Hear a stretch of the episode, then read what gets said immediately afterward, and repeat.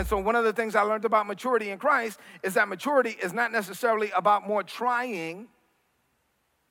Maturity is actually about more dying, right? And so, so it's not, a, and so, so you don't grow by trying harder. You actually grow by dying harder. Uh, uh, so, so you have to learn how to die to live. You have to learn how to yield to become the man that God called you to be, the woman that God called you to be from the foundations of the world. And that, that's, that's absolutely critical. Jesus said, listen, you can't listen. It doesn't work that way. If you're going to follow me, you're going to have to give up the light that you came up with on your own. You can't follow me and still hold on to your old life. If you try to follow me holding on to your old life, you're going to lose it. But if you will give up your old life for my sake and the gospel, then you're going to find it. You will discover life. The challenge is that when you come to God, you already, for most of us, we were already living a little bit.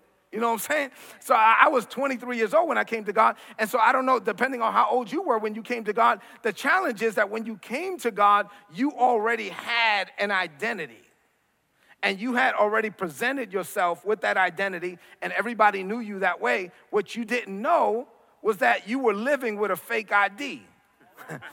and so so so now you have to die to the person that you became on your own so that you could be the man or the woman that God called you to be from the foundations of the world. And, and, and you're like, well, Rick, what does that have to do with my pros- prosperity? It has everything to do with your prosperity because everything I need, everything you need that is in accordance with your divine assignment is already stored up for you.